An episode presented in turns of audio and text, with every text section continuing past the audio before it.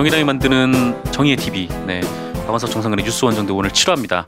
어, 오늘도 변함없이 박원석 정의당 경기도당 위원장님 옆에 나오셨습니다. 안녕하십니까? 네, 정상근 기자하고 동갑 박원석입니다. 음, 그 재미없는 거 계속 미시네요. 아 재밌지. 아 그런가요? 네. 어 그 몇몇 분들께서 뭐 많지는 않은데 음, 또 박원석 의원님 옆에 제가 있으니까 음. 어 제가 좀 어려 보인다는데 근데 실제로 어립니다 사실. 네. 아니 동갑끼리 왜 그래요? 아, 네. 편하게 합시다. 아 그럴까? 아, 네, 뭐 웃으면서 시작을 했는데 사실 좀 되게 안타까운 소식이 최근에 좀 전해져 가지고 네. 어 좀 굉장히 좀 마음이 아픈 것 같아요. 그게 지난 4일에 그 위안 그 일본군 위안부 피해자인 이순덕 할머님께서 네, 별세하셨죠. 작고 하셨습니다. 네. 그래서 지금 빈소가 지금 마련이 돼 있는데 음, 그 미디어 몽구 지금 현장을 막 돌아다니는 미디어 몽구 씨가 그 빈소에 가보니까 이제 좀 썰렁하다 이렇게 음. 얘기를 좀 하셨나 봐요. 그랬더니 그 이후로 그 근처 뭐 학생 대학생들이라든지 좀 네, 이런 네. 좀 조문객의 행렬이 좀 발길이 좀 이어지고 있다고 하네요. 네. 네, 그이 이순덕 할머니가 최고령이셨어요. 네, 그랬죠. 고령이셨고 그 동백꽃 할머니라고 별명이 음, 이 추운 겨울에도 그 빨간 동백꽃처럼 지치지 않는다 그래서 네, 이제 그런 별칭도 있으셨던 분인데 음, 아, 이렇게 자꾸 하시게 돼서 어, 굉장히 뭐 안타깝습니다. 그리고 이제 할머님들 뭐 얼마 안 남으셨어요. 몇 분, 한 30여 분 정도밖에 안 남으신 분, 상황이어서. 그랬죠. 이제 다들 그 워낙 이제 고령이신데 음, 또 이제 뭐 지난해인가요? 그 재작년인가요? 그때 위안부 박근혜 정부가 이제 위안부 합의를 강행을 하는 바람에 네. 또 마음에 또 상처를 또 많이 입으셨을 것 같아요. 네. 그래서 이분들이 그 아직 살아 계신 동안에 네. 이 문제가 한일 간에 그런 음. 그 켜켜이 쌓인 네. 역사 문제를 어, 제대로 해결하는 차원에서 음. 뭔가 매듭이 풀리지 않으면 어, 참 이게 그 후대에도 네. 이 문제가 제대로 풀린다는 보장이 음. 어, 쉽지가 않고 어쨌든 증인들이 당시에 당사자들이 피해자들이 생존해 계시고 네. 그 피해를 증언하고 있다는 게 굉장히 중요한 거잖아요. 그렇죠. 이게 이제 안 계시면은 희석돼요 문제가. 음. 어, 그래서 마음이 좀 급합니다. 근데 이 박근혜 정부의 한일 위안부 이 합의는 오히려 네. 역사를 거꾸로 되돌리는 그런 합의였고 아까 이제 미디어 몽구 씨가 SNS에 그걸 올렸을 때 젊은 학생들이 굉장히 많이 조문 오고 반응을 했다는 것도 네. 이 문제가 그 젊은 학생들 사이에 음. 확산되는 계기를 제공했어요. 역으로 보면 어- 역, 역으로 보자면 그 그렇죠. 이 역사 착오적인 시대 착오적인 그 위안부 합의가 음. 그래서 이건 이제 정권 바뀌고 나면 지금 대부분의 대선 후보들 네. 심지어는 뭐 자유한국당의 홍준표 까지도 잘못된 합의다 음, 되돌리겠다 네. 이렇게 얘기를 하고 있어서 거의 이거는 뭐 그 정치적 사회적 합의가 음. 만들어진 문제가 아닌가 다만 절차만 남은 문제 아닌가 네. 어, 그렇게 생각하고 반드시 어, 이 문제가 그 5월 9일 대선 이후에 정권 교체가 이루어진 이후- 이후에 네. 바로 잡혔으면 좋겠습니다. 네, 그 이순덕 할머님께서 말씀을 하시기를 그 생전에 네. 많은 사람들이 와서 밥 맛있게 먹고 가는 게 내 소원 중 하나라고 말씀을 하셨었대요. 그래서 지금 조문 행렬이 좀 이어지고 있는데, 음. 네. 음, 오늘 오전에 발인을 했죠. 예, 오늘 오전에 어, 이제 발인을 했고. 했고요. 네, 아무튼 그 우리 이순덕 할머님의 명복을 빌면서 네, 방송을 시작하시죠. 네, 그럴까요? 네. 네. 어, 고인, 뭐, 고인, 저도 이제 고인의 좀 면목을 빌고요. 그, 바로 이제 뉴스 읽어주는 남자 코너로 넘어가겠습니다. 네, 이제 장미 대선이라고 하더라고요. 5월 9일 언- 장미 대선. 네, 네. 언론에서 뭐 장미 대선이라고 하는데 뭐 촛불 대선이라는 표현이 더 맞지 않을까 뭐 그런 그렇죠. 생각도 들고 이게 이제 네. 우리 시민들이 만든 대선이고 네. 음, 계절적으로 뭐 장미꽃이 피는 시기이긴 합니다만 음, 요즘 어디 가서 장미꽃 보기 좀 어렵지 않아요? 어, 그렇죠. 장미꽃은 주로 꽃가게에 가요. 네. 길에 장미꽃을 본 적은 거의 없는 어, 것 같아요. 드물어요. 음. 예, 그렇게 장미꽃이 가꿔진 화단이나 이런 들 찾아보기가 드물고 국회 안에 가면 더러 있습니다. 근데 음, 드물어서 음, 촛불 대선이다. 이게 네. 더 맞는 표현인 것 같습니다. 네. 뭐 어쨌건 지금 대선을 지금 한 달 조금 33일인가 오늘 그렇게 좀 남았더라고요. 그래서 네. 지금 오늘 뉴스 읽어준 남자에서는 박원석 위원장님께서 음. 어, 각 당의 대선 후보들의 동향에 음. 대해서 좀 소개를 해드리도록 하겠습니다. 우선은 이제 경선이 모두가 끝났습니다. 네, 라인업이 이제 다 네, 구성이 됐죠. 라인업이 구성이 됐고 네, 특히 이제 관심을 모았던 민주당 경선에서 음. 뭐 예상됐던 바이긴 합니다만 문재인 후보가 과반을 훌쩍 넘는 네. 압도적인 지지로 어, 당선이 됐는데 음. 당선되자마자 선거 구도가 많이 흔들리고 있어요. 그렇죠. 어, 안exit라는 표현을 어느 언론이 했던데 안exit. 네. 안희정 지사에게 몰렸던 음. 이른바 이제 중도 보수층의 표가 네. 대거 이제 안철수 후보 쪽으로 exit를 했다. 그래서 음. 그걸 안exit라는 표현을 쓰는데 그로 인해서 그 어떻게 보면 문재인 후보의 대세론이 순탄하게 왔어요 경선 과정까지는 네, 여론조사의 그랬었죠. 모든 지표를 보더라도 그랬었는데 이게 일순간에 지금 선거 구도가 흔들리고 네. 좀 판이 달라지는 그런 상황이어서 지금 뭐, 뭐 어떻게 나올지는 모르겠습니다만 아마도 이제 통합이라는 메시지를 강조하고 네. 중도 확장 이런 식의 포지셔닝을 할 가능성이 높아 보여요. 아, 뭐 그게 사실 제일 좀 마음이 좀 걸리더라고요. 이게 뭐 촛불로 인해서 치러지는 대선인데 그래서 뭐 음, 직전까지는 이제 적폐청산이라든지 음. 아니면 뭐 이제 뭐 그 정의로운 세상 만들기 뭐 음. 그런 식으로 좀 이슈가 좀 흘러왔다면은 음. 지금 경선이 끝난 이후에는 오히려 지금 뭐, 뭐 통합이라든지 아니면 좀 보수층의 표심을 잡을 수 있는 얘기들이 아마 오갈 것 같아서 좀 이번 대선도 뭐 뭐랄까 하여튼 지난 대선과 뭔가 구도 자체가 이렇게 크게 출렁이거나 그러지는 않을 것 같다라는 좀 생각이 들어서요. 어, 심상정이 있지 않습니까? 가자 심상정의 세계로. 어, 그런 유의, 그러니까 안, 안, 안철수 후보는 진작부터 그런 얘기를 해왔고, 음, 문재인 문재인 후보가 이제 강화하려고 하는 어, 그런 통합의 메시지는 네. 사실은 이게 촛불 그 시민 혁명의 음, 그 결과로서 치러지는 대선에서 대선이라는 점을 감안하면 촛불 민심에 역행, 역행하는 그런 음, 통합의 메시지인 거죠. 네. 지금 촛불 민심은 근본적 변화를 요구하고 있고 음, 또 아주 철저한 개혁을 요구하고 있고 철저한 적폐 청산을 아, 요구하고 있는데 네. 이제 박근혜 내줬으니까 그걸로 된 거 아니냐라는 이른바 이제 수구 보수층의 뭐 어, 속삭임 메시지 네. 그리고 어, 이러다가 경제 망하는 거 아니냐라는 음, 이른바 이제 경제 기득권들의 그런 그 주장 음, 이런 걸 받아들이는 통합이거든요. 근데 사실 국민 통합이 되려면 지금 이렇게 불평등하고 불공정한 사회에서 네. 양극화된 이런 경제 구조, 사회 구조를 통합하는 게 그게 음. 진정한 의미의 국민 통합이지. 지금 뭐 박근혜 하나 내주고서 네. 어, 기존의 적폐를 대충 그냥 음, 어, 눈 감고 가겠다라는 식의 사인을 보내는 건 진정한 의미의 통합도 아니고 오히려 그건 촛불 민심의 배신이다. 그렇죠. 이렇게 얘기를 하고 싶습니다. 그 뭐랄까 그 저희는 뭐 미디어를 가, 어, 미디어를 좀 보는 매체나 음, 뭐 음. 여러 신문사를 보는데 이제 뭐 조선일보 같은 경우에는 이제 지속적으로 이제 박근혜를 내어주고 음. 네 여기서 이제 뭐 적폐 청산 이런 걸. 마무리 네, 마무리를 하자 좀 그런 스탠스를 유지를 해왔는데 음. 되게 이제 그 안철수 후보가 이제 뭐 그쪽 표심을 이제 가져감으로써 좀 어 실제로 좀 그렇게 이루어지는 듯한 좀 느낌이 좀 들어가지고 네, 요새는 좀 불안불안하더라고요. 이게 적폐 청산이 제대로 될 수 있을까? 근데 이제 지난 대선을 봐도 그렇고 네. 또 역사적으로 이 정권 교체냐 정권 연장이냐 이 국면에서 음, 늘 이제 그 지금의 이제 민주당의 스탠스가 중도 보수의 표심을 의식한 우클릭 네. 근데 이런 게 늘 선거 때마다 등장을 했잖아요. 음, 근데 그게 과연 얼마나 성공적이었습니까? 사실 그다지 성공적이지 못했죠. 뭐 그동안은 그랬죠. 근데 네. 그때는 뭐랄까 하여튼 보수 정당이라는 게 있었기 때문에 그게 음. 성공을 하지 못했었잖아요. 음. 근데 이번 대선은 사실상 뭐 홍준표 그러니까 지금은 홍준표의 당선 가능성 혹은 유승민의 당선 가능성이 거의 제로에 가깝습니다. 네. 그러니까 이게 촛불 이후에 대한민국 정치의 축이 음, 그러니까 오른쪽으로 기득권을 중심으로 심하게 기울었던 정치의 축이 네. 왼쪽으로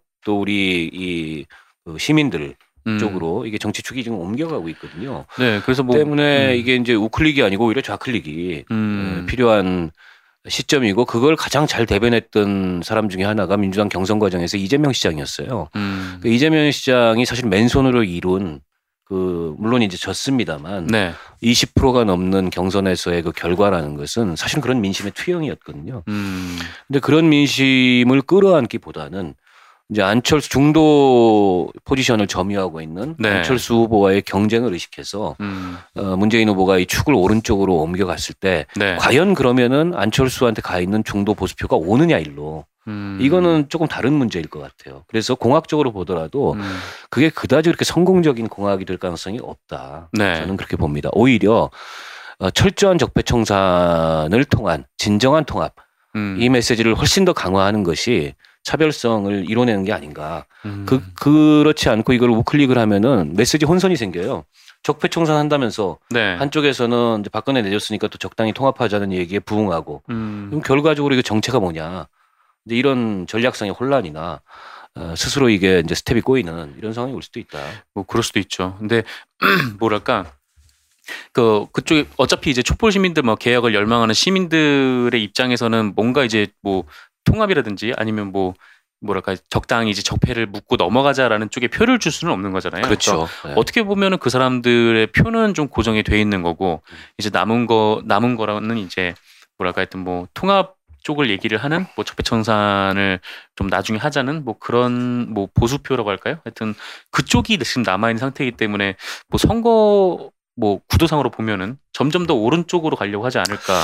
그래서 그 심상정 후보의 역할, 정의당의 역할이 좀 중요하다고 생각하고 음, 어, 왜냐하면 그 촛불 민심이 짚혀졌을 때부터 일관되게 네. 정의당은 그 민심과 다르지 않은 그런 정치적 행보를 보여왔고 가장 먼저 어, 거리로 나가기도 했고 또 탄핵을 어, 요구했고 그리고 박 대통령 하야도 가장 먼저 얘기했고 어, 그리고 지금 이제 적폐청산과 대개혁 네. 어, 민심을 받들겠다라는 포지션을 강하게 갖고 있기 때문에 음, 전체 대선판이 급격히 이 박근혜 탄핵 구속 이후에 어, 오른쪽으로 이동되는 그 상황을 네. 어, 그것에 대한 어떤 이 반작용을 이 정의당과 심상정 후보가 강하게 음. 만들고 그 촛불 시민이 만들어준 이 대선을 그 민심에 따라서 어, 적폐청산과 어, 근본적인 어떤 변화의 정치를 만드는 그런 계기로 삼겠다라는 어, 메시지를 지금 심 후보가 뚜렷이 하고 있기 때문에 그게 저는 오히려 이후에 네. 그, 어, 이 시민들의 특히 이제 이재명을 지지했던, 이재명 후보를 지지했던 그런, 어, 지지자들의 표심이나 음. 이런 거를 모으는데 어, 굉장히 중요한 어떤 그 역할을 하지, 하게 되지 않을까 이렇게 생각합니다. 네, 뭐 정의당은 아마 뭐 그렇게 되기 위해서 노력을 하겠죠. 네. 그래서 어 지금 뭐 그 개혁을 바라는 많은 시민분들의 마음이 좀 어떨지가 좀 궁금한데 뭐 저희 지금 뭐 페이스북이랑 유튜브를 통해서 지금 방송을 하고 있기 때문에 혹시 뭐 의견 있으신 분들이나 아니면 뭐 궁금한 게 있- 있으신 분들은 네 댓글을 남겨주시면 음. 어 저희가 볼 수 있는지 잘 모르겠지만 네 아 네 볼 수 있답니다. 네. 네. 댓글입니다. 참고로 악플이 아니고요. 네. 악플을 남겨주실 분은 꼭 박원석 의원님께만 남겨주시면 개인적으로 카톡으로 보내라고. 네, 감사하겠습니다. 어, 지금 뭐 지금 그러면은 그각 당별로 좀 하나씩 네. 네, 좀 네. 살펴볼까요? 음. 좀 민주당 상황은 좀 어떻게 보시나요? 민주당 상황은 지금까지 지금 우리가 한참 얘기를 했고요. 국민의당. 국민의당으로 건너서 에, 거기도 이제 경선이 끝나고 네. 뭐 예정됐던 대로 안철수 후보가 됐고 네, 어, 압도적으로 됐죠. 어, 지금 이제 부쩍 양강구도 양자구도 음, 이거를 언돌, 언론들도 띄우고 있고 또 국민의당도 전략적으로 그 얘기를 하고 있는데 네, 에, 이번 대선이 그런 양자구도 내지는 양강구도로 치러질 가능성은 별로 없다 저는 이렇게 보고요. 아 그래요? 에, 그 양자구도는 만들어진 프레임이고 네. 국민의 뜻과는 좀 다르다. 왜냐하면 음, 공학적으로 보더라도 지금 안철수 후보와 홍준표 후보와 내지는 유승민 후보까지 단일화의 가능성이 거의 없습니다. 없죠. 예, 네. 안철수 후보 같은 경우에는 자칫 그쪽과 손을 잡는 모습을 보이면 음, 어, 이게 오히려 이제 야권 지지자들의 반감을 사서 네, 그 지지율이 빠지는 결과를 가져올 거고 음, 또 홍준표, 유승민 사이에도 결국 이제 새누리당이 분당된 건데 보수가 분열한 건데 네, 어, 그 보수 분열의 계기는 최순실 박근혜 게이트였고 박근혜 탄핵 파면 이거에 대한 입장이 서로 다른데 음, 쉽게 이게 어, 어, 표가 안 나오니까 단일화하자 이게 쉽지가 않아요. 정치적 네. 명분이 있는 거에서 그래서 이번 대선은 오자 구도 으로 음, 그대로 치러질 가능성이 높고 그리고 무엇보다 심상정 후보가 완주의 의지가 분명하기 때문에 네, 양자구도는 양자구도라고. 얘기하기 어렵고요. 네, 지금 어쨌든 지지율이 특히 이제 본진이 파산한 어, 보수표, 네, 본진이 파산했잖아요. 음, 그리고 본진에 나온 후보들이 다 어떻게 보면은 경쟁력이 없는 지금 대선판에서 네, 그러니까 이게 갈 곳 없는 표심들이 계속 떠들었어요. 반기문으로 갔다가 그랬죠. 안희정으로 갔다가 뭐 황교안으로 일부 네, 황교안으로. 일부 갔다가 이제 안철수로 이렇게 수렴이 되고 있는 건데 네. 과연 저게 지속적일까에 대해서는 아직 단언하기 어렵고 어 지켜봐야 되고요. 어 그게 지속된다는 거는 그야말로 대한민국 그 아, 선거 사상 최초로 네. 대통령 선거 사상 최초로 보수의 전략 투표가 작용한다는 겁니다. 음, 안철수가 보수는 아닌데 명백히 그렇죠. 그러나 이제 보수 경쟁력이 없고 여기가 파산했으니까 음, 전략적으로 그나마 비슷한 그러니까 문재인을 배제하고 네. 어, 이런 투표를 하게 된다는 건데 그 위력이 얼마나 클지는 뭐 한번 지켜봐야 될 것 같고요. 안철수 후보는 그거를 정확하게 믿고 있는 것 같더라고요. 그러니까 어, 근데 뭐- 과연 그 표만으로 이길 수 있느냐? 음, 근데 이게 자기는 일단 뭐 단일화는 없다라고 공언을 했고 네, 그 그건 이제 유승, 달라고 하고. 유승민 홍준표를 말리겠다는 거죠, 그냥 최대한 네. 최대한 말려가지고 10% 미만으로 묶어버리고 음, 어, 보수층의 전략 투표를 자기 쪽으로 최대한 끌어오겠다 이 네. 전략인데, 어, 근데 이제 안철수의 주된 지지 기반은 호남이고 상대적 진보성을 갖고 있는 네. 상대적 개혁성을 갖고 있는 그런 지역이라는 거죠. 이것과 이제 전략상 상충해요. 음, 그래서 과감한 어떤 개혁과 변화의 얘기를 아마 안철수 후보는 하기가 어려울 겁니다. 원래도 뭐 그런 스타일이 아니고 그렇죠. 그쪽의 비전이나 아, 정체성이라는 게. 근데 이제 대한민국 대선 이 촛불 뒤에 치러지는 대선이 그 무슨 그 강철수 요즘에 목소리까지 바뀌었는데 안철수. 네. 아, 이른바 자강론 이런 이미지만으로 대통령이 음. 될수 있느냐 음, 혹은 그 이미지로 된 대통령의 국정 운영이라는 게 성공할 수 있느냐 네. 대통령에 대해서 도대체 뭘 할 건지 음, 이거를 지금 안철수 후보나 국민의당은 별로 얘기를 하고 있지 않아요. 마땅히 떠오르는 것도 없어요. 없습니다. 네. 그래서 강철수 뭐 내지는 그 웅변 음. 어, 떠오르는 건 내지는, 예, 목소리뿐. 내지는 반 반민주당 반문재인이라는 정치적 반사이익 음, 이걸로 집권이 저는 어렵다고 보고요. 음. 그리고 그런 집권은 그건 퇴행적 집권이고 어 현상 유지 정치에 불과하다. 네. 그건 변화가 아니다. 음, 이 점을 좀 분명하게 말씀을 드리고 싶어요. 음, 뭐 그렇습니다. 근데 음, 뭐 안철수 후보는 그렇고 어 그다음에 뭐 자유한국당 거기도 얘기해야 되는, 됩니까? 아, 써 있더라고요 여기. 네, 자유한국당 그- 얘기를 좀 하죠. 뭐 홍준표 후보가 뭐 선출이 됐어요. 뭐, 네. 뭐 뻔하다고 생각을 했었지만, 음. 네, 그래도 의외로 어 김진태가 저렇게까지 올라와라고 하는 순간, 네 경선이 끝나버려가지고, 음. 네 그렇게 해가지고 홍준표가 됐는데. 어, 뭐, 여기도 이제 뭐 굉장히 좀 자신감이 붙은 것 같아요. 그러니까 지금 아까 말씀드렸듯이 이제 대선 구도가 뭔가 이 보수의 그 유동성 있는 표가 어떻게 움직이냐에 따라 좀 갈라지게 되는 구도가 되어버려가지고, 네. 뭐 홍준표도 굉장히 좀 자신감을 갖고 막 그 서로를 상대방을 디스를 하면서 예전에 뭐 예전과 좀 다른 말들을 하고 있죠. 자신감 심각청산도 안 할 것 같은. 자신감이라기보다는 근자감이라고 얘기를 해야 아 근자감. 네, 맞겠죠. 그리고 그 우리 이제 노회찬 원내대표도 그런 말씀을 하셨는데 음, 저 당의 후보가 홍준표가 됐다는 건 저 당이 망했다는 뜻이다. 이제 딱 그런 거고요. 네. 홍준표라는 인물은 지금 하고 있는 행보를 보면 음. 약간 그 보급형 트럼프, 싼티나는 트럼 트로프. 예. 싼티나는 트럼프 코스프레를 하고 있잖아요. 뭐 strongman 이런 얘기 하면서. 네.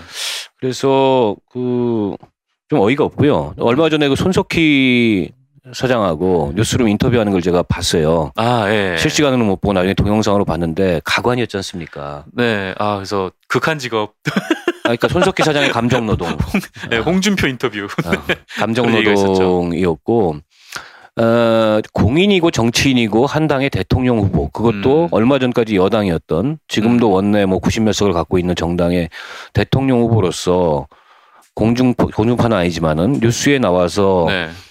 그 인터뷰할 태도가 아니잖아요. 아 기본적으로. 그럼요. 네. 그저 사람은 굉장히 이제 한마디로 막돼 먹은 그런 이 모습을 지금 보이고 있고 네. 다만 그걸 무슨 그 경쟁력이라고 생각하는 모양이에요. 본인이. 홍준표가. 예. 네. 컨셉이라고 생각하는 모양이고 음.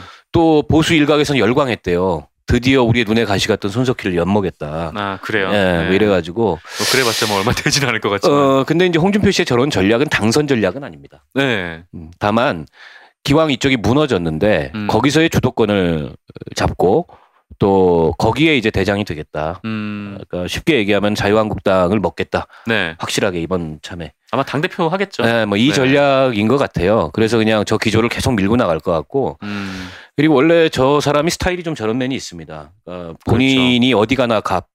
아직도 본인이 검사인 줄 아는 네. 뭐 이런 스타일인데 이번 TV 토론에서 저 막대 먹은 버릇을 한번 음. 제대로 고쳐 놓기 위해서 우리 심상정 후보가 단단히 준비를 하겠습니다. 나올 수 있나요?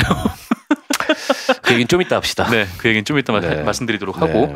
근데 홍준표 뭐 씨. 아, 이 얘기가 있습니다. 좀 아까 인기 검색어 2위로 떴는데 네. 멸사봉공이라는 말 아세요? 아, 멸사봉공. 음. 네. 사를 사, 욕을 사- 네. 버리고 공익을 위해 그렇죠. 어, 헌신한다, 음. 힘쓴다라는 뜻인데 오늘 광주 5.18 민주 묘지에 방문한 홍준표가 방명록에 음. 멸사봉공 한자를 잘못 적는 그런 일이 예, 있었답니다. 뭐 사, 뭐 사학할 할 때 그 사자를 쓰는데 죽을 사자를 썼다고.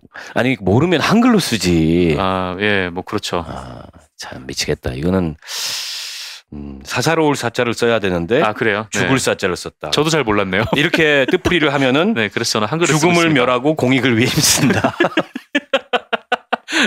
네. 아 이게 불멸 홍준표구나. 죽음을 멸하고 공익을 위해 힘쓴다. 네. 예. 박명록 메시지 두 번 썼답니다. 아, 결국 다시 썼대요. 네. 네. 아마 아, 누가 지적했겠지. 종이야 미안해. 네, 어제가 그렇습니다. 근데 뭐 음, 홍준표 그 시- 후보는 기자들하고도 많이 좀 다툼이 있는데 그렇죠. 기자들한테 막말도 많이 했죠. 얼마 전에 어디 기자였더라? 하여튼 어느 기자가 이제 홍준표가 공약을 발표 그 복지 공약을 발표했대요. 그래서 음, 근데 재원이 없는 거예요. 음. 그래서 홍준표한테 저기 후보님 저 재원을 어떻게 하실 겁니까? 그랬더니 홍준표가 당황한 듯이 한동안 말이 없다가 그 기자 그 기자에게 이렇게 말을 했답니다. 그 기자님 지갑에서 좀 빼야겠습니다. 네, 음. 정말 황당하죠. 그- 네, 굉장히 독특한 캐릭터예요. 네, 그래서 그게 웬만한 그 이 얼굴의 두께가 아니면 음, 그런 식의 태도를 취하기가 어려운데 음, 어, 또 근데 그게 먹히는 층이 있나 봐요. 그러니까 그렇게 하겠지. 그러니까요. 아. 근데 제가 봤을 때 뭐 토론에 나오면 거의 무적일 것 같아요. 어 아마 토론에 나오면은 거의 무슨 토론의 규칙이고 네. 예의고 음. 뭐 이런 거 다 무시하고 그렇죠. 상대방에 대한 인신 공격과 막말과 음, 뭐 이런 걸로 아마 다른 후보들은 판을 흔들 텐데 음. 홍준표는 방송국을 흔들지 않을까라는 생각.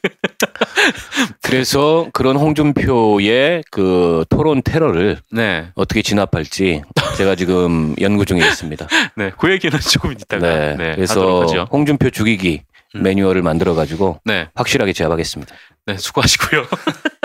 그다음에 뭐 바른 정당 얘기도 간단하게 하죠. 네. 네, 지금 유승민 후보가 이미 뭐 심상정 후보에 이어서 두 번째로 원내정당 중에는 후보가 확정이 됐는데 어, 사실 지지율이 너무 안 나와가지고 여론조사 순위도 심상정 후보 다음이에요. 네. 다음에 선출돼서 그런지. 어, 어? 어, 순간 반말이 나올 뻔했네요. 그 뭐랄까 하여튼 어떤 조사에서는 뭐 심상정 후보가 더 앞서고 뭐 어떤 조사에서는 거의 비슷비슷하게 나오고 그렇더라고요. 근데 뭐 어쨌거나 뭐 이렇게 집 밖으로 이제 뛰어나왔는데 네, 이제 어, 풍찬 노숙을 이제 시작을 하시는 거죠. 네. 그 그런 일 되게 많이 겪으시지 않았습니까? 우리야 뭐 풍찬 노숙이 일상이었는데 네. 저는 유승민 후보께는 이런 말씀을 좀 드리고 싶어요. 음. 그분이 평소에 이제 따뜻한 보수 네. 또 정의로운 보수 이런 얘기를 많이 했어요. 보수의 음. 새로운 가치가 필요하고 보수 혁신해야 된다. 저는 유승민 의원이 음. 그런 걸 할 수 있는 적임자라고 생각합니다. 네. 그분이 비교적 그 아주 수구적이거나 또 극단적인 시장주의 보수는 아니에요. 음. 어 근데 이제 문제는 소수파로서의 이 고단함, 음. 힘듦 이걸 견뎌야 됩니다. 그거를 못 견디면 네. 결국에는 이제 뭐 악마의 속삭임에 음. 다시 이제 빠져들게 되는 악마의 유혹에 다시 빠져들게 되는 있던 자리로 다시 돌아가는 그렇죠. 그런 상황이 될 거고 어, 저희가 이제 소수파를 오랫동안 해본 경험에서 네. 말씀을 드리자면 버텨야 됩니다. 음. 버티고 버텨라. 이 고비를 뚫고 나가야 이른바 보수 혁신의 주도권을 음. 잡는 거죠. 어, 그 점을 유승민 의원께는 좀 말씀을 드리고 싶고 네. 지금 이제 지지율이 안 나올 수밖에 없어요. 왜냐하면 포지셔닝이 안 돼요. 음. 한쪽에서는 이제 안철수와 같은 그러니까 현실적으로 훨씬 더 가능한 그런 어떤 그 중도 보수 일부까지 포괄하는 네. 그런 흐름이 있고 그게 이제 과거에는 안희정이었고 음.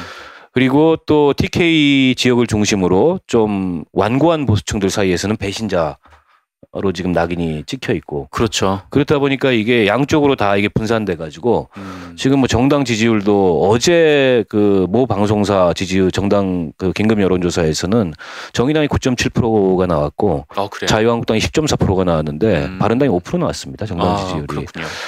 어, 굉장히 힘들 겁니다. 음. 근데 저분들이 체질상 그런 소수파 풍찬 노숙을 해본 적이 없어. 거기 국회의원들이며 이 면면들이. 그렇죠. 이제 나오면 당선되는 곳에서 거의 있었으니까. 예, 그래서 이번에 한번 좀 체질 개선도 하시고 음. 어, 소신껏 이번 대선을 네. 치러서 정말 보수 혁신의 그런 새로운 출발을 음. 상식적인 보수의 출발을 알리는 이제 그런 기반을 네. 뭐 그게 몇 프로가 됐든 음. 만드셨으면 좋겠어요.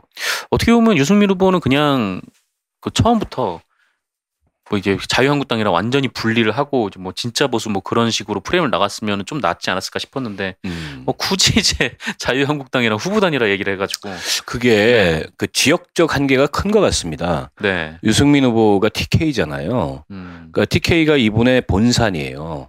근데 TK는 또 보수의 본산, 그 강경 보수의 본산이기도 하지 않습니까? 네. 그러니까 이분이 강경 보수로부터는 벗어나려는 그런 음. 의지와 노력을 하는데 TK라는 지역은 못 버리는 거예요. 네. 그러니까 쭉 행보를 하고 발언을 하다가 제자리 걸음하는 듯한 표현들이 계속 나오잖아요. 음. 뭐 박근혜 대통령 뭐 꼭 구속해야 되겠냐, 뭐 네. 이런 얘기라든지 또 뭐 자아가 많이 흔들리는 사면 듯한- 문제에 대해서도 그렇고 네. 그래서 그 이분의 그 이후 정치에 있어서도 음. 그 그런 어떤 수구 보수 음. 그리고 부패한 보수 이걸 벗어나는 건 좋은데 네. TK라는 지역적 한계로부터 본인이 이렇게 얽매이는 거 거기에 갇히는 거 음. 이거를 얼마나 벗어나느냐가 네. 이분한테 굉장히 중요한 숙제인 것 같아요. 제가 유승민 의원을 제일 이해할 수 없었던 거는 총선 때 팽당했지 않습니까? 물론 뭐 거기 그 김무성 의원이 도장 네. 들고 피는 바람에 날라버려가지고. 무공천으로 무혈 입성은 했지만 네. 총선이 끝나자마자 그 당에 도로 들어갔어요. 저는 그러니까요. 그게 제일 이해할 수가 없었어요. 그래서 아 저분이 TK라는 그 지역적 울타리 자신의 혹은 그 뿌리라고 할 수 있는 음. 이거를 못 버리는구나. 그 추운 게 싫은 거 아닌가요, 그냥? 근데 지금 왜 나와 있어 저렇게? 뭐 따- 여러 명이 나오면 나오면 따뜻할 줄 알았는데 뭐 그렇게 볼 수도 있, 그렇게 볼 수도 있을 텐데 네. 좀더 좀뭐제 나름의 분석적으로 본다면 음. 그 TK라는 자기 뿌리에 자기가 갇히는 음. 이걸로부터 좀 거리를 둬야 네. 더큰 정치인으로 그야말로 보수의 지도자로 음. 이렇게 성장할 수 있는 거 아니냐 그런 점이 좀 유승민 의원을 보면 안타까운 저 나름의 대목입니다. 네. 뭐 그렇습니다. 뭐 각 당에서 당에서 왜 이렇게 애정 있는 것처럼 얘기하지? 음, 되게 따뜻하게 느껴지네요. 네. 워낙 소수파를 오래 하다 보니 그런 그런 연민인가 네, 보다. 다른 동병 소수파에 대한 동병상련? 네. 그렇습니다. 어, 근데 정의당이 없네요. 각 당의 대선 후보 동향. 음, 정의당은 요새 어떻게 지내집니까? 아니 우리 심상정 후보가 이제 제일 먼저 당의 그 정당들의 네. 공식 후보가 됐고 음. 대선 행보를 언론들이 보도를 많이 안 해줘서 그렇지 음. 아주 뭐 바닥부터 체계적으로 열심히 하고 있습니다. 오늘도 오전에 기자회견을 국회에서 했고요. 네. 그러니까 5당 후보가 모두 확정된 이후에 첫 메시지 였고 음. 그첫 메시지에서 강조한 거는 정권 교체는 사실상 됐습니다. 그렇죠. 예, 우리 촛불 시민들이 만들어 주셨고 네. 그 과거의 그 부패하고 무능한 세력들은 정리를 해 주셨어요. 음. 어, 때문에 이번 대통령 선거는 현상 유지 정치를 할 거냐, 음. 아니면 과감한 변화를 어, 이 대한민국이 선택할 거냐를 네. 둘러싼 야당들 간의 개혁의 경쟁이고 음. 거기에 있어서 적임자는 심상정이다. 지난 그 1월부터 3월까지가 어떻게 보면 그 대한민국 그 정치사에 지난 근한 30년 이상 정치사에 가장 어 중요한 개혁의 골든 타임이었습니다. 음. 근데 그때 그 민주당 국민의당 이 야당들이 자유한국당의 반대를 이유로 네. 또 의석수 부족을 탓하며 아무것도 안 했어요. 음. 그 사이에 세월호 특조위는 무력화됐고 사드는 소리 소문 없이 어, 들어왔다는 거죠. 그렇죠. 근데 과연 민주당 문재인 후보가 대통령이 되든 국민의당 안철수 후보가 대통령이 되든 자유한국당이 없어지는 건 아니지 않습니까? 음. 근데 자유한국당이 허락하는 개혁만 하겠다면 그건 개혁을 안 하겠다는 거죠. 음. 그에 대해서 아무런 전략도 방책도 혹은 실천의 의지도 없이 어, 그저 그냥 몸 몸살이고 네. 상황 관리하면서 대선에서 이기기만 하면 된다라는 식의 그 대선 승부만을 음. 그, 이 집착하는 그런 어떤 정치. 이걸로 대한민국 대개조 근본적 변화 이루기 어렵다. 그리고 지금 이미 그런 현상이 나타나고 있지만 한편에서는 기득권이 끊임없이 압박합니다. 박근혜 내줬으니까 이제 적당히 하자. 네. 그리고 경제 권력이 끊임없이 협박합니다. 이러다 경제 망한다. 음. 그리고 또 대한민국의 각종 그 이 권력들, 안보 권력, 언론 권력, 또 원전 마피아들 이런 권력들이 전부 이 개혁의 그 방해물들로 장애물들로 그렇죠. 등장할 겁니다. 근데 이런 기득권들과 누가 타협하지 않고 누가 우리 그 이 민심이라는 큰 물줄기를 바라보면서 정말 근본적인 적폐청산과 대개혁을 이룰 책임자인가? 그 심상정부와 정의당밖에 없다. 현실에서 힘이 약한 거는 분명한 한계입니다. 근데 그거는 국민들이 힘을 주시면 돼요. 네. 권력이라는 게 그런 거 아니지 않습니까? 이런 메시지를 오늘 심호보가 얘기를 했고 때문에 정의당은 이번 대선은 완주 안 할래야 완주 안 할 수 없는 음. 대선이고 기필코 이 대선을 통해서 이 촛불 민심이 지나간 자리에 정말 대한민국의 근본적 개혁을 이룰 수 있는 제대로 된 정당 하나 음. 어, 만들어야 되는 거 아니냐 이런 그 목표를 가지고 네. 어, 열심히 선거 운동을 지금 하고 있습니다. 알겠습니다. 뭐 저의 생각과 감동 안- 합니다. 감동 감동을 안 해 감동을 네? 정동지 혁명동지가 아 저는 뭐 특정 정당을 이제 공개적으로 지지할 수가 없어. 아니 마음속으로는 정의당인 거다 알고 있어. 나도 이렇게 홍준표 스타일로 막 공격해야 돼. 네. 아 이거 사태질을 나중에 한번 해야겠네요. 어 그리고 이제 뭐 김종인 네 김종 어제인가요? 출마 선언하신 게? 네. 음. 저는 딱 이런 그 약간 식구 내지는 고사성어가 떠오르더라고요. 음 어떤 거? 서산 일락인데 일장 춘몽이다. 음 그러니까 서산에 해가 기우는데 써보시죠. 어, 그래서 안쓸 줄 알아 나는 네. 홍준표가 아니야. 네. 아까 이제 뭐 음. 한글 한, 한자 모르면 그냥 한글로 하는 게 낫다고 그래 그러셔가지고. 서산 일락인데. 아, 네. 그래서 네. 그 사실은 이분은 원래 킹메이커잖아요. 음, 근데 이번에는 뭐 본인은 뭐- 그렇게 주장을 하죠. 어, 본인이 킹이 되겠다 음. 이런 건데 이제 그분한테 맞지 않는 옷이고요. 네. 지금도 보면 정확히 킹이 되려는 건지 킹메이커를 그걸 가장해서 킹메이커 역할을 하려는 건지 네. 좀 행보가 애매모호해요. 그렇죠. 어 그리고 이제 경제민주화 대한민국 정치에 대한민국 정치판에 경제 민주화 담론을 뚜렷하게 이분이 던졌습니다. 네. 그걸로 이분의 이제 시대적 소명은 다 한 게 아닌가. 음, 그 지금 저거는 좀 뜬금이 없어요. 그래서 국민들이 이렇게 크게 뭐 울림이 있거나 네. 공감이 있거나 결국 저렇게 해가지고 무슨 책임 총리 정도 하려는 거 아니야? 음, 라는 시선 이상의 뭐 그런 시선을 받기가 어려운 거 아닌가 싶습니다. 그렇죠. 그 정운찬 전 총리가 어, 어 정운찬 그다음에 김종인, 음. 홍석현 이렇게 어, 세 명의 대통령을 통합정부 네, 정말 놀라운 제안을 했는데 통합정부 얘기하는데 그게 무슨 통합입니까? 그 일종의 삼두 정치잖아요, 이거. 그, 적폐 통합이잖아요, 그거. 그렇죠. 네. 그 로마 시대 때 있었던 건데 음. 그 로마 시대 때 삼두 정치 하다가 이제 뭐 그 서로 참- 죽고 죽이고 난리 났었죠. 저는 그 굉장히 그런 걸 불순하게 보는데 네. 음, 이분들이 대한민국의 이른바 이제 파워 엘리트 계층입니다. 음. 금수저들이에요. 네. 이분들은 그 어떤 시대 상황의 변화, 그러니까 시대 정신의 변화도 자신들이 주도해야 된다는 아무도 기대하지 않는, 아무도 위임하지 않는 강박관념을 갖고 네. 계세요.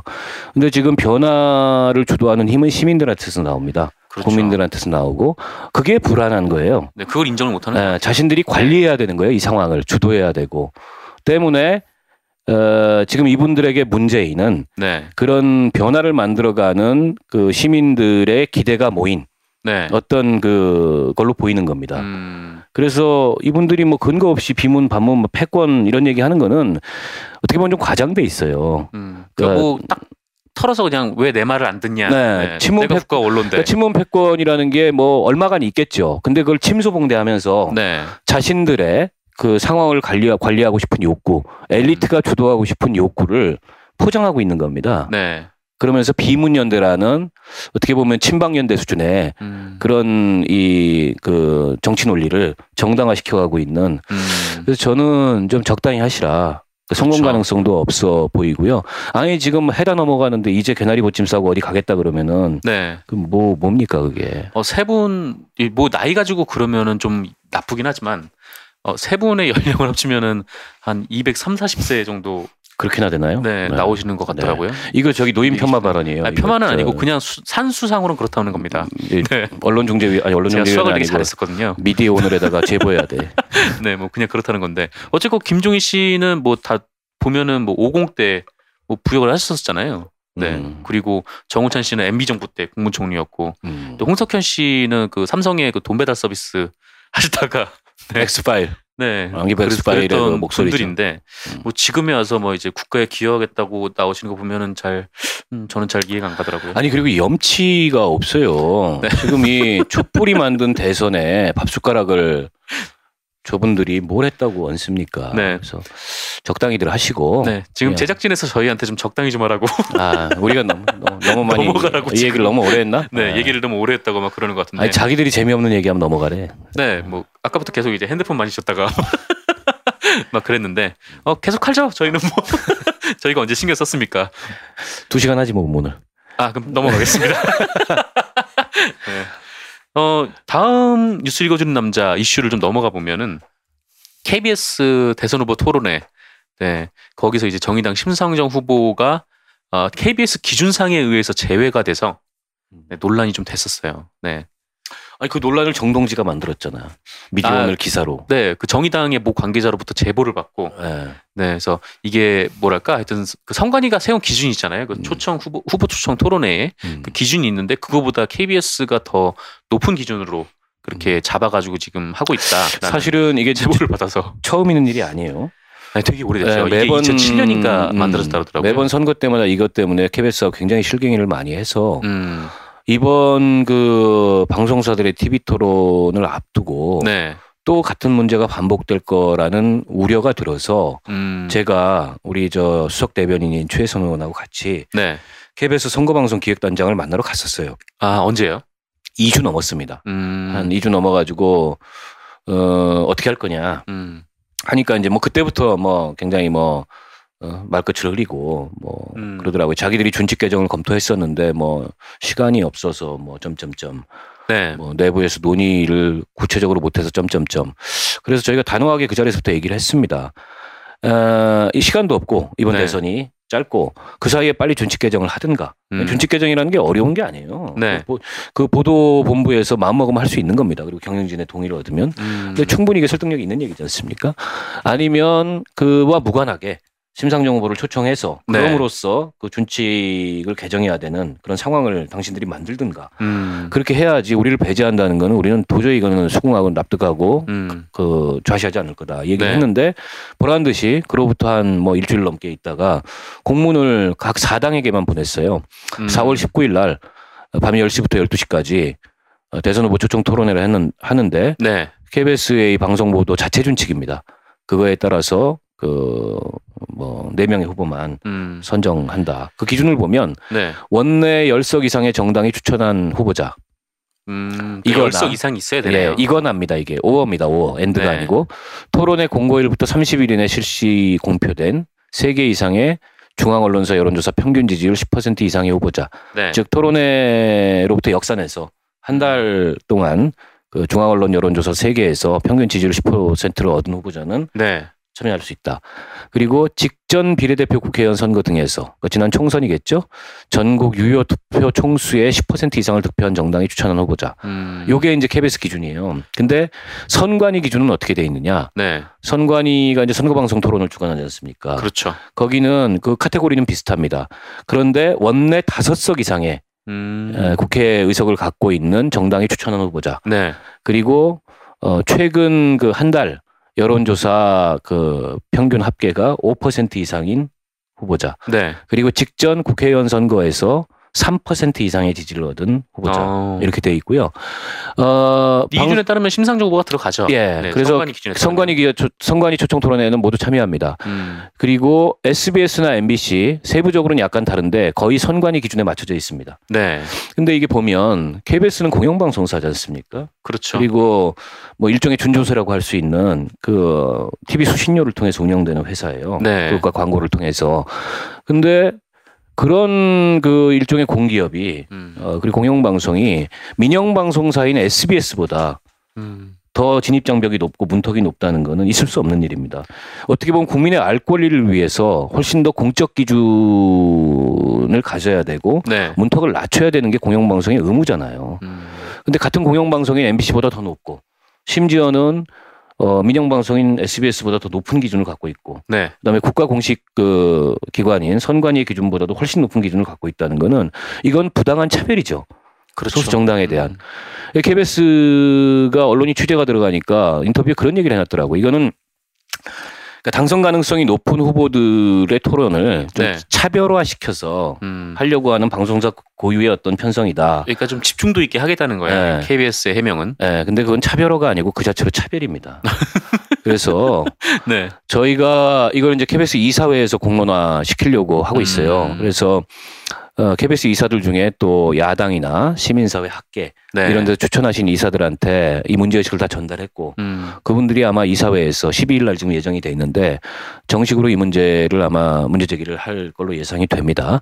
아, 문제 제기를 해도 그 이사의 구성상 쉽지 아, 않 이사회 구성상 쉽지는 않아요. 하지만 네. 그렇다고 가만히 있을 수는 없는 거죠. 아, 가만히 있을 수는 네. 어, 그리고 같은 이사들 중에도 KBS 출신인 이사가 비공식적으로 네. 저희한테 전해온 얘기는 자기가 봐도 말이 안 된다 이거는 음. 이런 의견을 갖고 또 이사들도 얘기를 하시고 어 이거는 뭐 준칙 바꾸는 게 어려운 게 아닙니다. 보도본부가 결정하면 바꿀 수 있는 거예요. 네, 그렇죠. 뭐 네. 이제 뭐 국회 동의가 필요한 것도 아니고 그런 건 전혀 사실. 아닙니다. 네. 자체 기준일 뿐이기 때문에 지금 음. KBS는 뭐라 그러냐면 일단 준칙 따라서 할 수밖에 없고 음.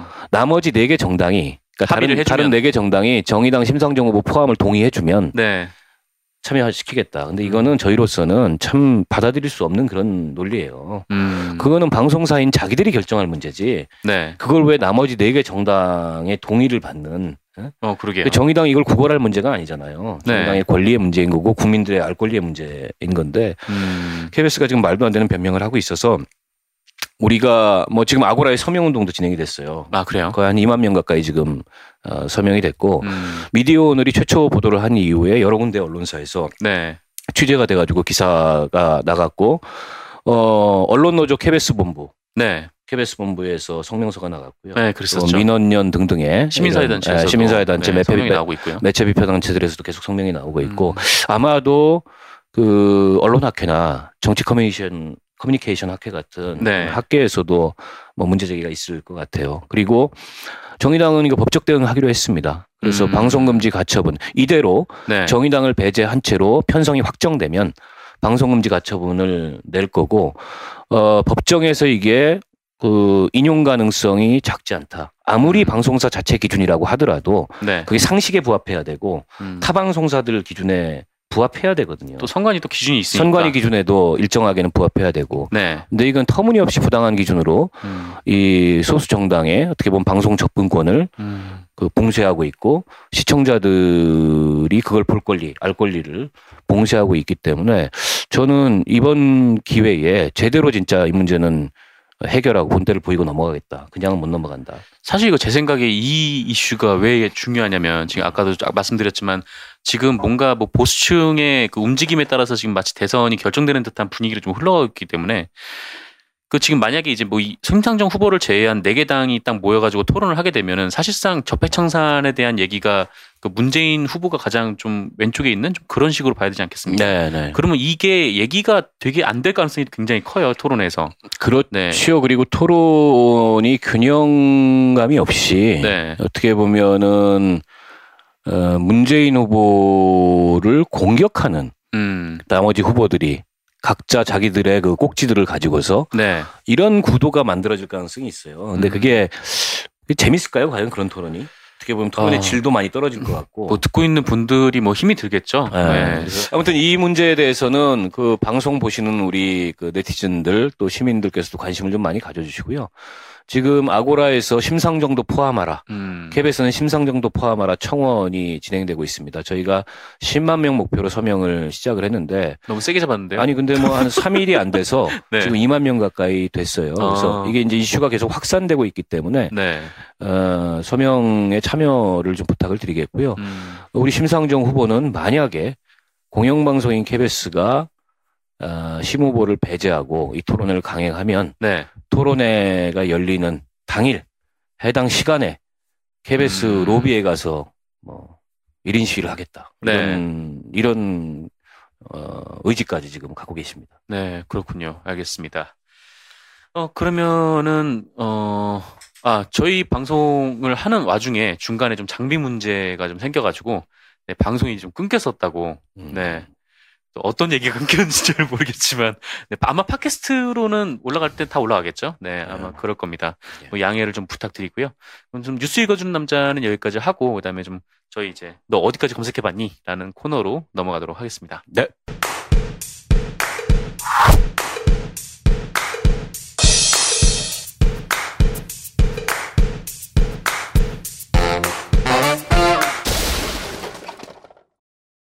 네, 너 어디까지 검색해봤니 코너입니다. 어, 이 판넬 또 나왔네요. 네. 어, 그래도 매주 새로 만드는 것 같긴 한데, 네. 어, 색깔은 좀 바꿨으면 좋겠다는 느낌이 좀 들면서. 네. 어쨌거나, 검, 지금 뭐 검색어에 떠 있는 것들을 중심으로, 네. 어떤 이슈를 좀 설명을 드리는, 네, 그런 코너입니다. 첫 번째 이슈부터 좀 볼까요? 해주시죠. 네. 어, 시리아 독가스. 그 시리아에서 아마 그 정부군인가요? 그 정부군이 공습을 했는데 거기에 이제 독가스가 포함이 돼서 민간인 사상자가 꽤 많이 발생했다고.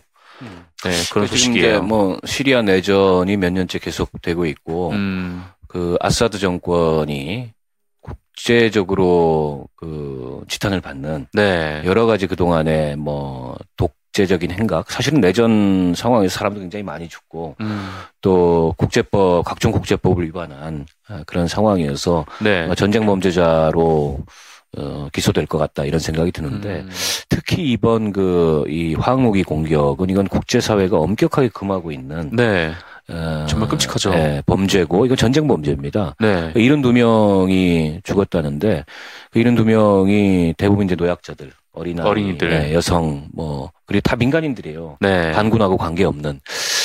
어, 그래서, 어, 지금 어떻게 보면 시리아가 일종의 이제 생지옥 같은 음. 상황이잖아요. 수년째. 난민 문제를, 어, 발생시키는 지금 주요 원인 중에 네, 하나고, 어, 아마 유엔에서 이걸 제재를 하려고 결의안을 즉시 유엔 안보리에서 냈는데, 음, 그 아사드 정권의 배후에 러시아가 있습니다. 네, 그렇다고 하더라고요. 그래서 지금 정부군을 러시아가 지원하고, 음, 반군을 이쪽에 서방에 미국, 네. 프랑스, 영국 등등이 지원하는 이런 구도인데 유엔 안보리 상임이사국이잖아요 러시아가. 그렇죠. 그래서 그 결의안을 반대를 했어요. 안보리가 만장일치. 네. 네, 그렇죠.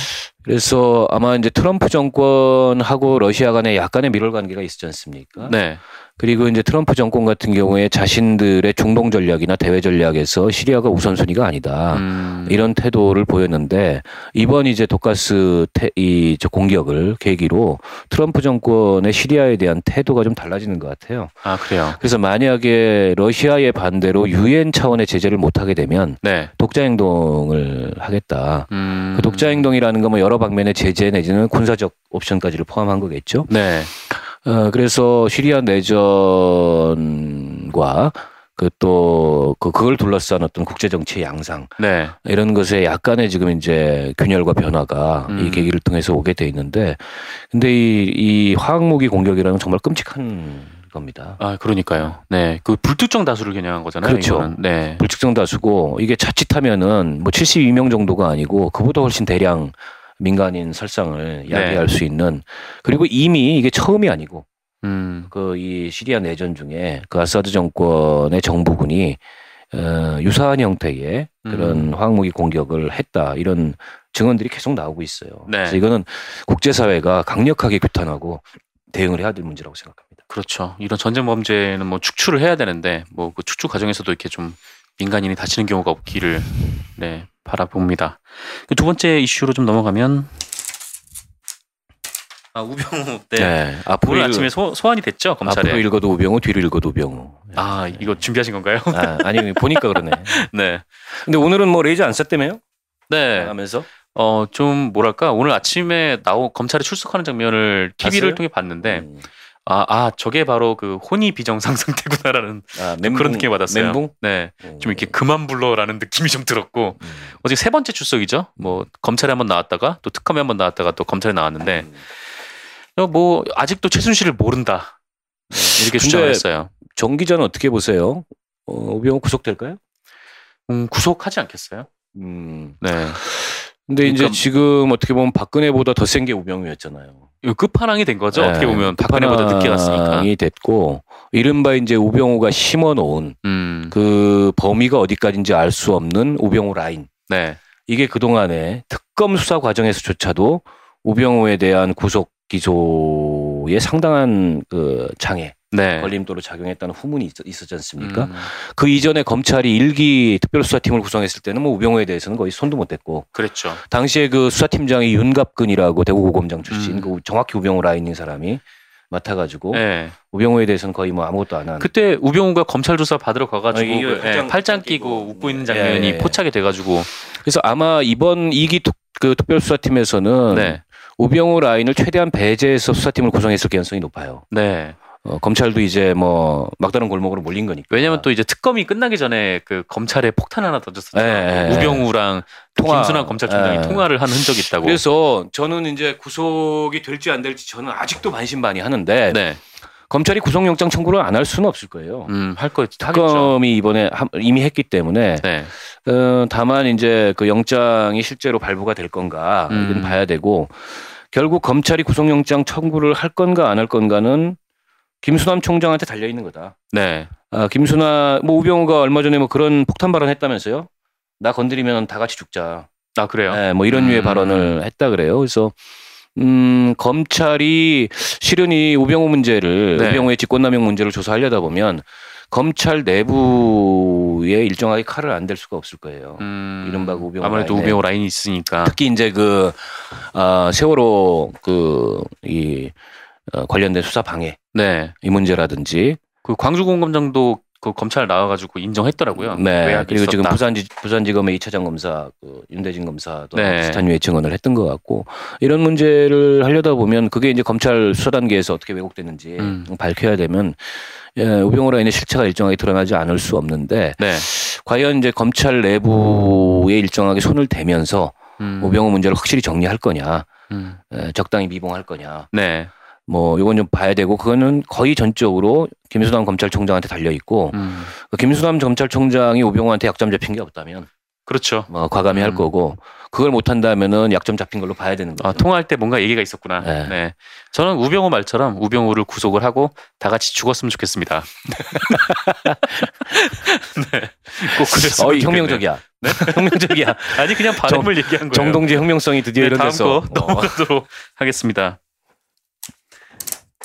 아 미세먼지 아, 요새 되게 힘드시죠? 네 미세먼지가 너무 많아가지고 음. 그 돌아다니는데도 지금 목이 엄청 확확 막히고 막 그렇더라고요. 네, 그 요- 재밌는 뉴스가 있어요. 미세먼지 관련해서 네 그 최열 환경재단 환경재단 네, 네, 이사장 이사장. 아시죠? 그분이 이제 춘천의 안경재 변호사 등 네, 여러분들의 원고와 함께 음, 미세먼지를 에 대한 피해를 배상하라면서 네, 한중 양국 정부를 상대로 손해배상 청구 소송을 냈어요. 음, 근데 이게 미세먼지를 상대로 국가 특히 이제 한중 양국 정부를 상대로 소송을 낸 첫 케이스입니다. 그렇죠. 근데 하, 뭐 중국은 뭐 아 이런 의미, 음. 걸었구나라고 생각이 다 들었는데 한국을 걸었던 게 되게 웃기더라고요. 왜? 그러니까 중국에 대해서는 아, 음. 국제사회 일원으로서 저는 음. 이런 공해 문제에 대해서 전혀 뭐 책임지지 않고 있다라는 걸로 제소를 걸었는데 어 한국 같은 경우는 이, 이 정부가 지금 원인이 뭔지도 모른다. 국민들이 되게 아, 그 내용이 힘들어하고 있는데. 네. 네. 그렇죠. 지금 정부가 미세먼지 그 피해 대책은 고사하고 네. 어, 미세먼지로 인한 그 피해의 영향 음. 어, 이게 대체 어디까지고 그리고 발생의 원인 이게 구체적으로 어떤 것인지조차 제대로 밝히지 못하고 있어요. 네. 그러니까 이거는 이제 국민의 건강과 생명을 보여야 될 국가의 책임을 음. 굉장히 방기하고 있는 거고 어, 그런 면에서 뭐 한국 정부를 상대로 당연히 소송을 냈어야 되는 거고 네. 근데 이제 우리는 그 동안에 미세먼지 특히 뭐 예전에 황사라 그랬었잖아요. 미세먼지라는 용어가 나오기 전에 네. 그 원인이 마치 전부 중국 탓인 듯한 아. 그런 유의 인식들이 많이 퍼져 있었는데 실은 이게 엄밀하게 조사를 해보면 네. 어, 원인의 상당 부분은 국내적인 이유고 음. 일부 이제 중국의 영향이 있다. 그렇죠. 뭐 중국 게 때문에 뭐 가중은 됐지만. 네, 환경 전문가들의 대체적 의견이에요. 음. 근데 뭐 지금 이제 대선 상황에서도 여러 가지 환경 정책 이런 것들을 후보들이 발표하면서 이 얘기가 간간히 들어가는데 네. 간간히 들어가는 정도가 아니고 어, 진짜 이번에 이제 미세먼지 대선을 치러도 음. 상당히 이게 설득력이 있을 만큼 지금 심각한 상황입니다. 네. 특히나 이제 아이를 갖고 계시는 네. 부모님들은 음. 걱정이 굉장히 많으시더라고요. 음. 네. 빨리 뭐, 해결, 해결, 해결을 해야 되는데. 어, 어, 그 우리 정 기자는 이 미세먼지 심각한 날 어떤 대응을 하세요? 뭐 마스크 쓰고 출근한다든가 음, 아, 마스크는 쓰지 않고요. 예. 어, 숨을 참어? 아니요, 그냥 다닙니다. 아, 삼겹살을 먹는 경우가. 미세먼지는 삼겹살이 해결책이 안 된대요. 아, 그래요? 네. 네. 이게 그냥 웬만한 그런 먼지나 이런 거는 몸 밖으로 다 이렇게 배출이 되는데 네. 미세먼지는 한번 몸 속으로 들어가서 음. 이게 이제 박히면 잘 배출이 안 되고 나 그냥 맛있어서 먹는 겁니다. 심지어는 뇌에도 이게 축적이 된다는 설이 있어요. 네. 그냥 과, 의학적으로 과학적으로 그게 어떻게 그렇게 되는지는 모르겠는데 음, 어 그런 결국 그런 보고들이 있어서 이게 이후에 그 환경과 건강 네. 어, 문제에 있어서 굉장히 중요한 이슈 음. 될 수밖에 없고 당분간 아, 그럴 것 같아요. 그래서 아주 정말 그 적극적인 대책 정말 음. 이거를 그 최대한 감축하기 위한 그리고 빠른 시간 내에 감축하기 위한 적극적인 대책이 좀 필요한 게 아닌가. 근데 정부가 대책으로 내놓은 게 그 경보 기준을 높이겠다. 네, 그거는 네, 이제 뭐 이건 절감 대책이 아니잖아요. 네, 네. 대책이 아니고 결국에 이제 배기가스나 화력 발전 음. 뭐 등등의 영향을 네. 얼마나 줄이는가가 그 굉장히 중요한 대책의 내용이겠죠.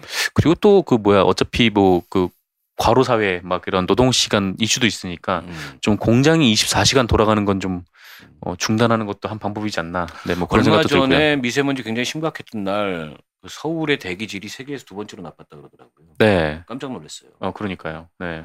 중국 북경이나 이런 데 가보면 음. 심각하거든요. 음. 그 호텔 방 안에 있어도 목이 딱 따가, 따끔거리는 날이 있어요. 네. 어 근데 그보다 더 심각했다는 겁니다. 그날 음. 서울에 뭐 인도 어딘가가 최악이었고 네. 그다음에 서울이었다 그러는데 어 이제는 그냥 그 어, 문제다라고 음. 넘어갈 문제가 아니고 그렇죠. 진짜 적극적인 대책을 논해야 네, 됩니다. 이 정부의 대통령 권한 대행은 그 어, 배기가스가 많이 나오는 차를 타고 다니시는 걸 좋아하셔가지고 음, 네, 플랫폼에도 차를 몰고 가시고 네, 그런 일들이 있었죠. 네. 어, 그러면 뭐 이 검색어를 통해서 본 네, 이슈도 여기서 마무리하도록 하고요. 뭐 다음 어, 뉴스 편집실로 넘어가도록 하겠습니다.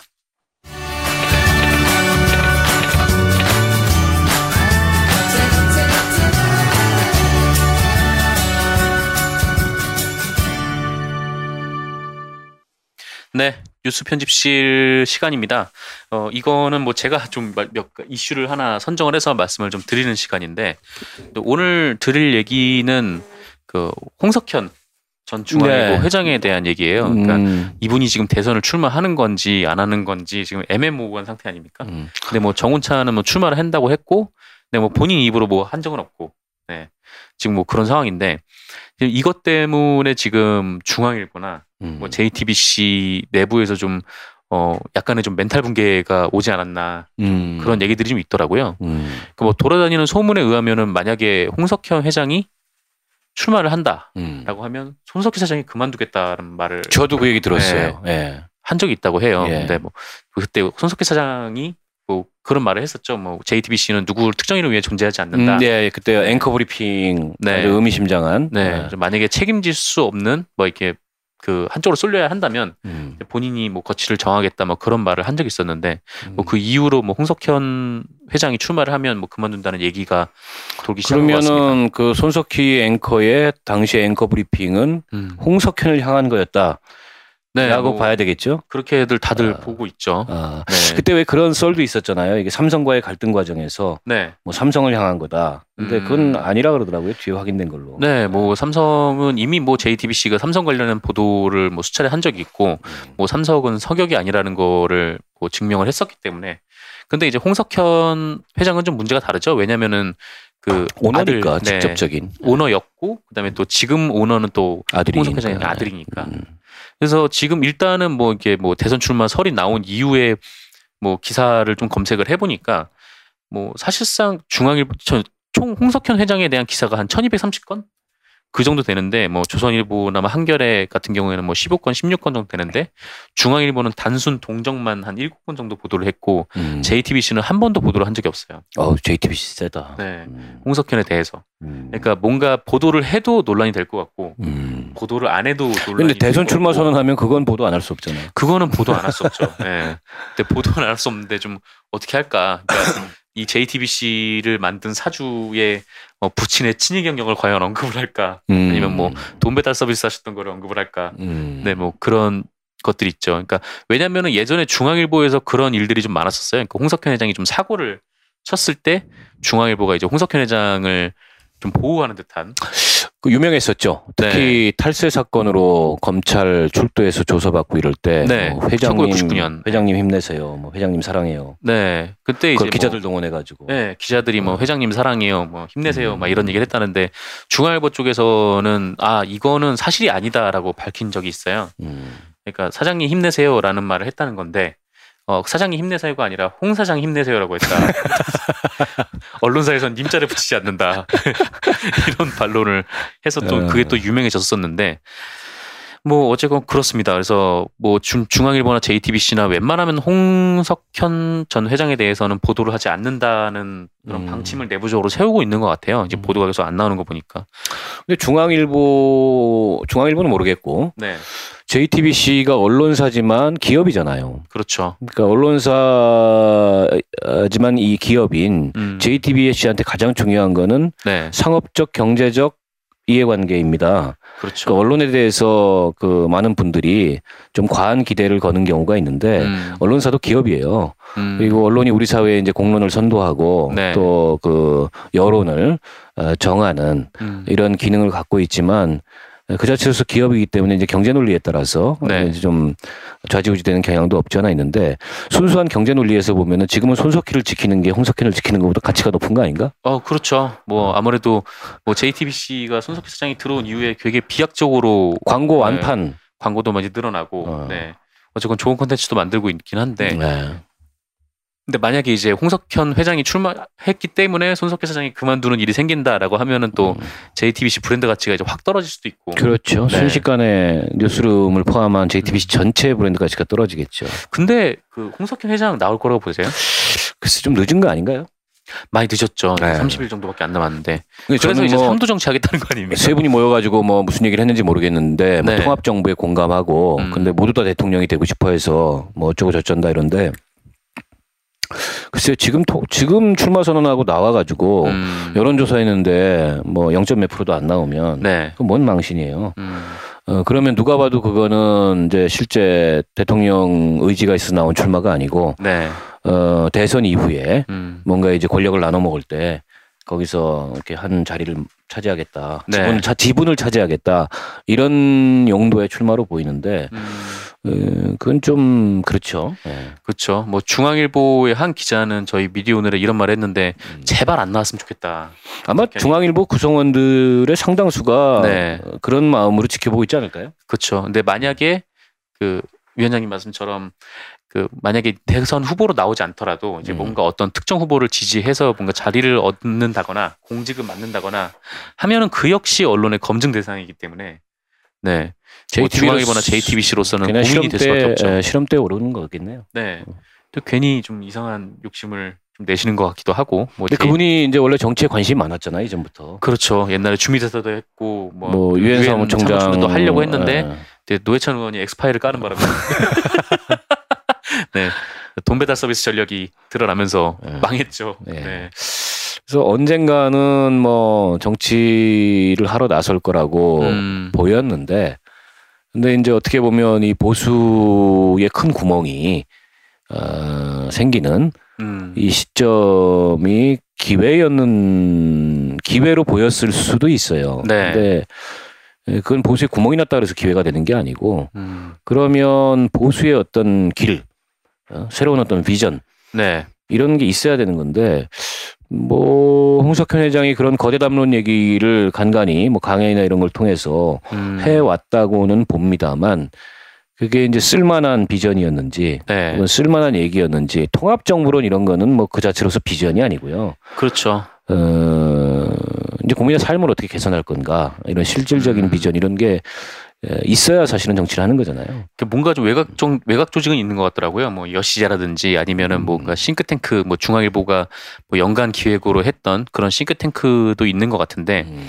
근데 뭐 거기서 뭐 기본소득 의제도 좀, 좀 다르고, 네 음. 어쨌건 뭐 이런저런 의제는 좀 다루는 것 같긴 했는데, 그 뭐 과연 이제 본인이 그거를 시대적 사명을 감당할 수 있을지는 좀 의문이죠. 음.